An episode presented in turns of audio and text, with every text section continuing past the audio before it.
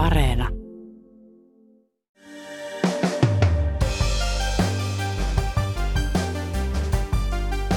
Suositusta TikTok-sovelluksesta on paljastunut tietoturvaongelmia, joiden vuoksi esimerkiksi Sitra on kieltänyt työntekijöiltään sen käyttämisen.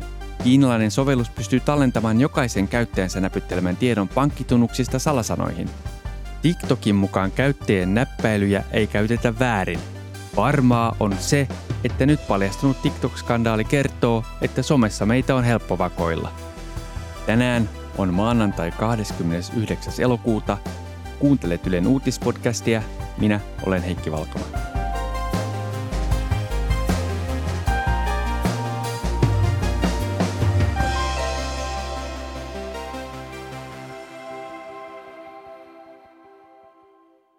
Jos olet yli kolmekymppinen, et todennäköisesti kuulu niiden miljoonan suomalaisen joukkoon, jonka tärkeimpiä somepalveluita on TikTok.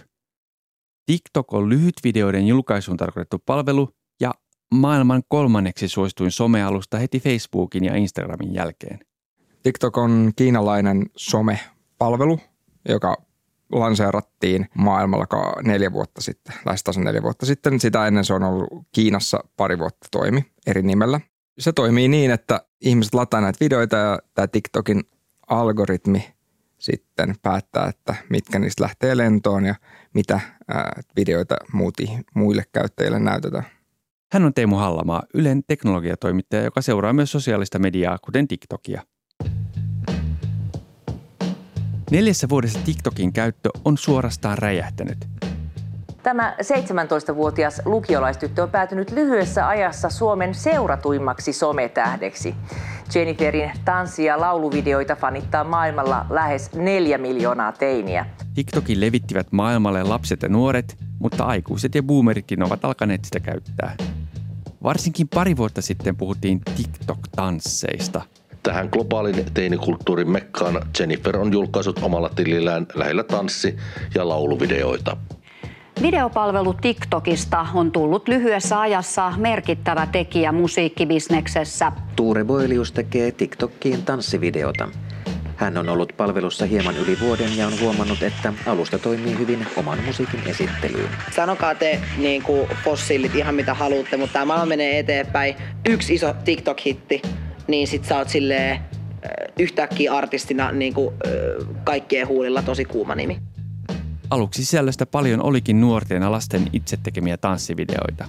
Se lähti tosiaan niistä tanssivideoista, mutta ei se enää ole pelkästään tanssivideot. Se on kyllä ihan niin kuin täysverinen, kaiken kattava somepalvelu, mistä löytyy sisältöjä ihan laidasta laitaan. Samalla lailla kuin ajatellaan, että Twitter oli aluksi alusta, jolla kerrotaan, että mitä söin lounaaksi ja Instagram oli alusta, missä sä otit kuvan siitä lounaasta, niin nämäkin on laajentunut kattamaan kaiken maailman taivaan väliltä, maan ja taivaan väliltä, niin samahan TikTokin kohdalla käy. Viime viikolla tietoturva-asiantuntijat varoittivat TikTok-sovelluksen käyttäjiä sen sovelluksen sisäisen selaimen tietoturvaongelmista. Suomessa esimerkiksi Sitra ilmoitti, että se kieltää työntekijöiltään sovelluksen käytön. TikTokin ongelmista on puhuttu aiemminkin, mutta kyse on ollut enemmänkin sisällön kritisoimisesta.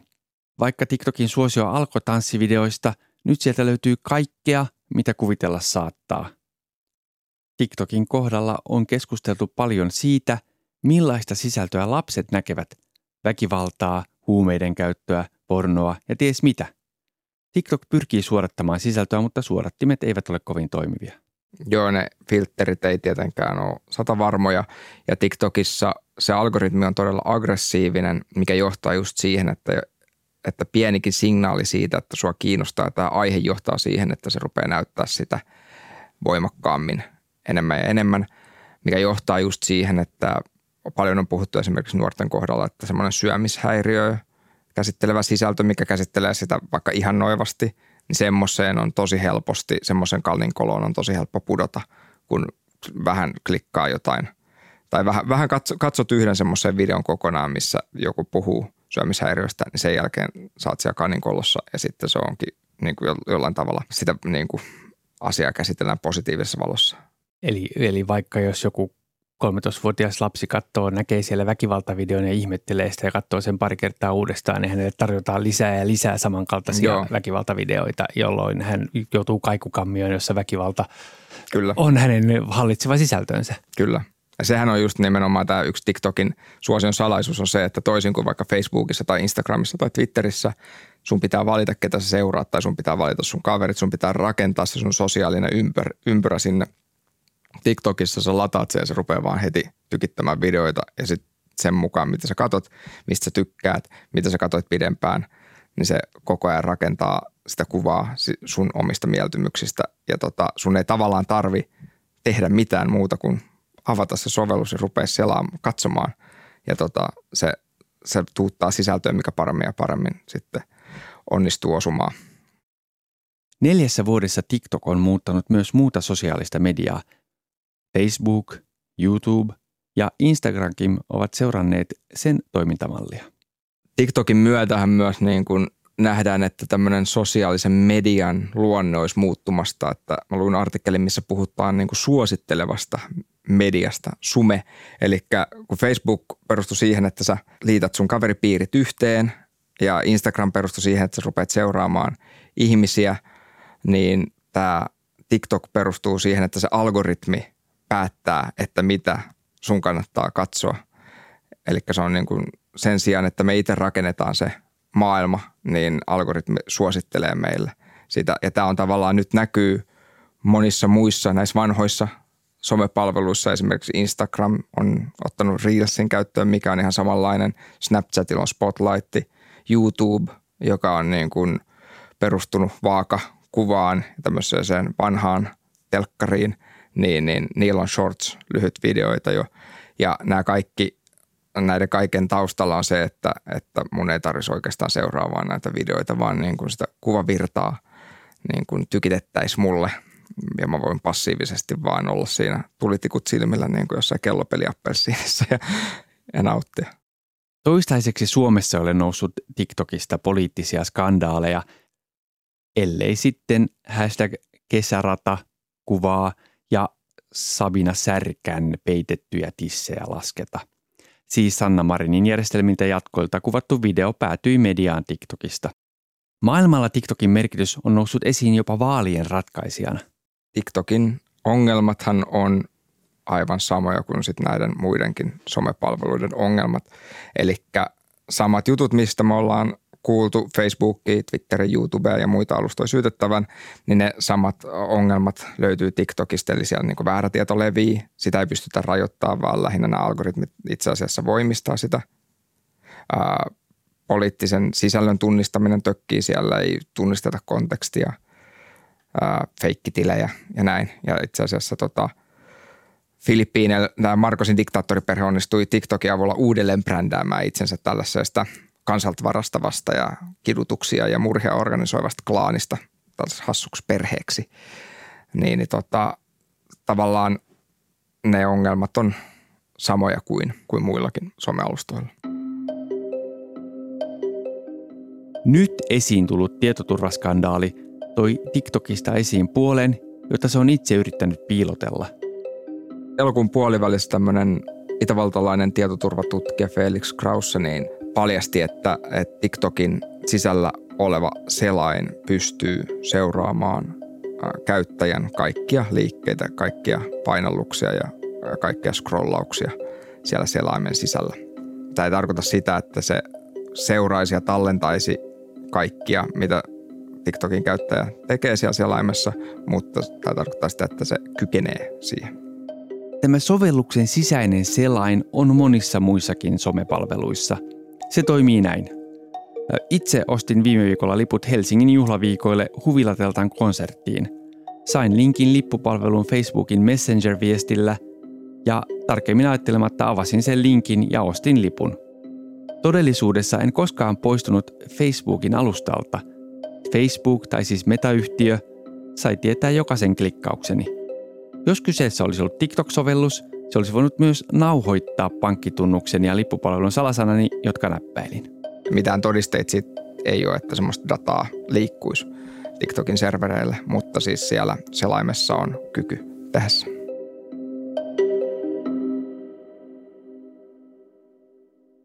Instagram ja Facebook toimivat samalla tavalla, mutta suppeammin. Ne eivät siis voi nauhoittaa näppäimistöni, mutta seuraavat liikkeitäni. Ei ne niin tallenna sitä, mutta ne pystyy seuraamaan sun kaikki klikkaukset ja kaikki tota, napin painallukset siellä kyllä. Et ne seuraa sitten, se on eri asia, että mi, kuinka laajasti ne sitten käyttää niitä ja, ja niinku, niitä napin painalluksia. Lähinnähän nyt Facebook ja, ja varmasti niin kuin TikTok sun muut, niin nehän seuraa sitä vaan, että ne saa kohdennettua mainoksia. Mitä TikTokin edustajat ovat itse sanoneet tähän skandaaliin? Ovatko he kertoneet, mihin he käyttävät tietoja? TikTok itse sanoo, että ne käyttää tätä tietoa ongelmatilanteiden ratkaisemiseen ja käyttökokemuksen parantamiseen ja myös kiistää siis sen, että se niin kuin, äh, keräisi näitä tietoja. Ja kuten sanottu, niin siitä ei ole mitään todisteita, että se keräisi. Se on todisteet vaan siitä, että se pystyisi keräämään.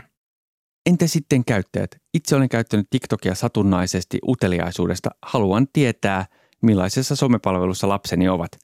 Mutta tämän myötä poistin sovelluksen puhelimestani. Maailmalla reaktiot TikTokin tietoturvaskandaaliin ovat vaihdelleet. Esimerkiksi Intiahan on kieltänyt koko sovelluksen käytön, mutta siihen ehkä liittyy enemmän tällaisia maailman poliittisia, suurvaltapoliittisia aspekteja. Yhdysvalloissa on paljon tota, ollut vääntöä TikTokista ja siellä on viranomaiset kehottanut esimerkiksi kongressin työntekijöitä olemaan lataamatta tätä sovellusta. Suomessa esimerkiksi ajatushautomo Sitra ilmoitti, että he ovat kieltäneet työntekijöiltä TikTokin käytön tai TikTokin lataamisen omille työlaitteilleen ja näin. Että tota, niitä jonkun verran on alkanut tulemaan ja ne on tavallaan voimistunut ne näkemykset TikTokin suhteen. TikTokin taustalla on kiinalainen yritys. Tähän saakka esimerkiksi Kiinaa kritisoiva sisältö onkin poistettu TikTokista. TikTok on itse yrittänyt vähätellä todella paljon näitä Kiina-yhteyksiä itse asiassa julkisuuteen on vuotanut sellainen asiakirja, missä on ilmennyt, että Kiina-yhteyksiä ja tätä tekoälyn toimintaa niin pitää vähätellä ja sen sijaan pitää keskittyä siihen brändiin ja miten nuorekas se on. Ja, ja tota, esimerkiksi TikTok sanoi, että me ei ole, eihän me, tämä sovellus ei edes ole Kiinassa. Ja, me ei, ja tota, meillä on amerikkalainen toimitusjohtaja ja näin päin pois. Ja yritetään tota, koko ajan, se yritys yrittää niin kuin etäännyttää itsensä Kiinasta ja ByteDanceista, mikä on siis se TikTokin omistava yritys. Mutta, ää, mutta silti on tullut uutisia siitä, että esimerkiksi yhdysvaltalaisten käyttäjien tietoja on, ää, on päätynyt Kiinaan, kiinalaisen serverille, että siellä on TikTokin työntekijät on päässyt käsiksi näihin tietoihin. Ja kun kyse on Kiinasta, niin olisi mielenkiintoista nähdä, että jos Kiinan kommunistinen puolue sanoi, että nyt me halutaan tämä ja tämä tieto tästä ja tästä käyttäjästä, niin onko TikTok oikeasti valmis sanomaan, että ei käy? Jos nyt ajatellaan, mitä kävi vaikka Alibaban perustajalle Jack Maalle, joka vähän kritisoi maan tapaa hoitaa finanssimarkkinoita ja näin, niin siitä pari päivää niin kaverista ei kuulunut mitään. Satunnaisetkin kulkijat Pekingin kaduilla tuntevat Jack Maan. 其实一开始听说他也是非常就是传奇的一个人物吧，因为老师也讲过说他。Hän on kaikkien mielestä legenda, mutta nyt maailman tuntema Alibaba-verkkokauppajätin perustaja on ollut kateissa julkisuudesta jo lokakuusta asti. Ja sen jälkeen tuli julkisuuteen ja sanoi, että itse asiassa kaikki on hyvin tässä maassa. Niin tota, se voi olla, että jos niinku maan rikkaimmalle teknologia mogulille tavallaan käy noin, niin en, en mä näe, että miksi, miksi TikTok sit pystyisi jotenkin panna kapuloita rattaisiin. Kun alkaa miettiä, että TikTok saattaa vuotaa ja toimia vakoiluohjelmana ei-demokraattiselle totalitaariselle valtiolle, alkaa ymmärtää, miten suuri skandaali on kyseessä. luin semmoisessa tapauksessa, missä yksi nainen kirjoitti, että, että hän tajusi tai että TikTokin algoritmi tajusi, että hän on homoseksuaali ennen kuin hän itse tajusi sen, asian. Eli tota, että se tavallaan niin kuin, ja tämmöinen tieto esimerkiksi voi joissain tapauksissa olla vielä arkaluontoista, mitä sä et halua, että päätyy niin kuin toisen vieraan valtion tai edes oman valtion viranomaisten haltuun.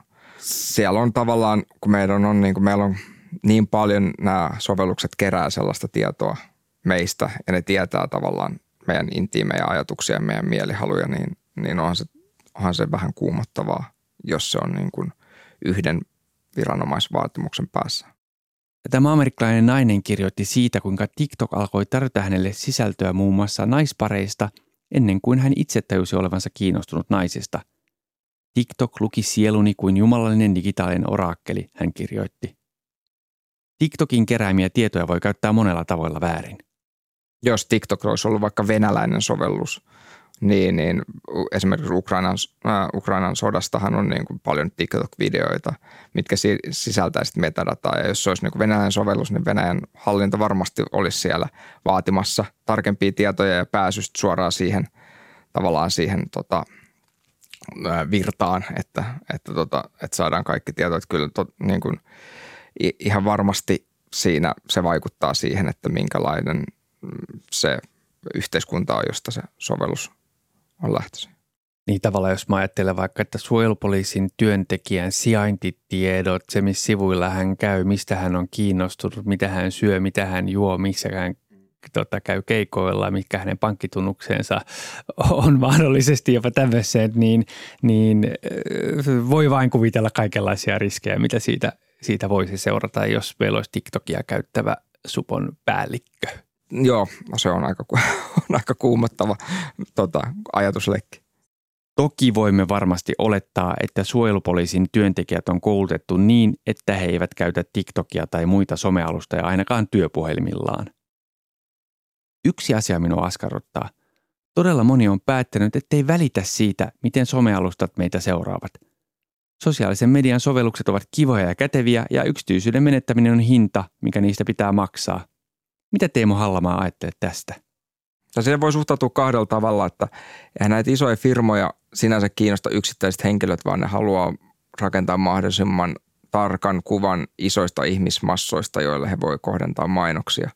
Mutta sitten taas toisaalta semmoinenkin ajatus, että että mulla ei ole mitään salattavaa, niin on vähän hölmö, koska kyllähän meillä nyt kaikilla on niin kuin jotain salattavaa, vaikka ei se olisikaan mitään sellaisia NS-salaisuuksia, mutta vaikka just pankkitunnukset tai, tai tollaiset, että mitä, mitä videoita katson tai näin, niin kyllähän nyt on, niin kuin, sulla voi olla jotain sellaisia guilty pleasure-juttuja, joita sä et välttämättä halua, että niin kuin on mahdollista jonkun saada selville – että, että, että vaikka se on vaan pisara meressä, mutta jos joku pystyy sen erottelemaan sieltä merestä, niin tota, onhan se ihan oikea niin kuin riski.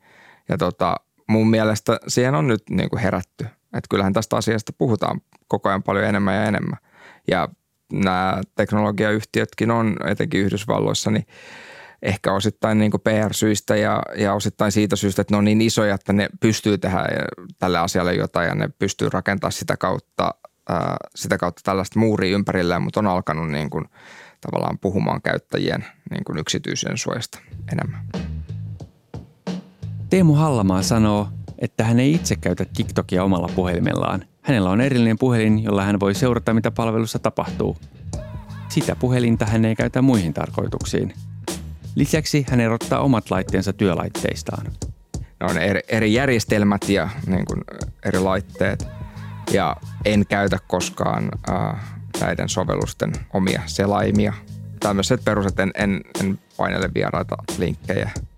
Yritän niin kuin, käyttäytyä järkevästi internetissä ja olla varuillaan.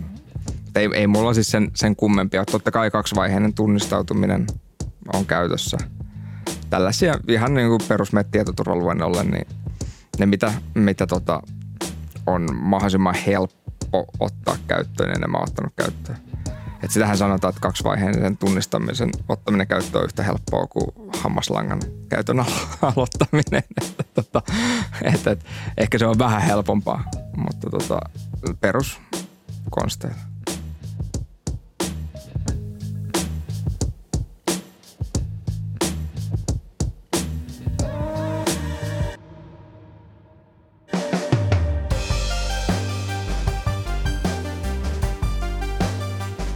Kiitos, kun kuuntelit Ylen uutispodcastia. Uutispodcast ilmestyy joka arkipäivä kello 16 Yle Areenassa. Sieltä löytyvät myös edelliset jaksot ja voit lisätä meidät suosikkiksi painamalla sydäntä. Palautetta voit lähettää sähköpostilla uutispodcast.yle.fi ja löydät minut somesta at Heikki Valkama. Tämän jakson äänistä ja leikkauksesta vastasi Sami Lindfors. Uutispodcastissa me syvennymme siihen, mikä on tärkeää juuri nyt. Kuulemiin.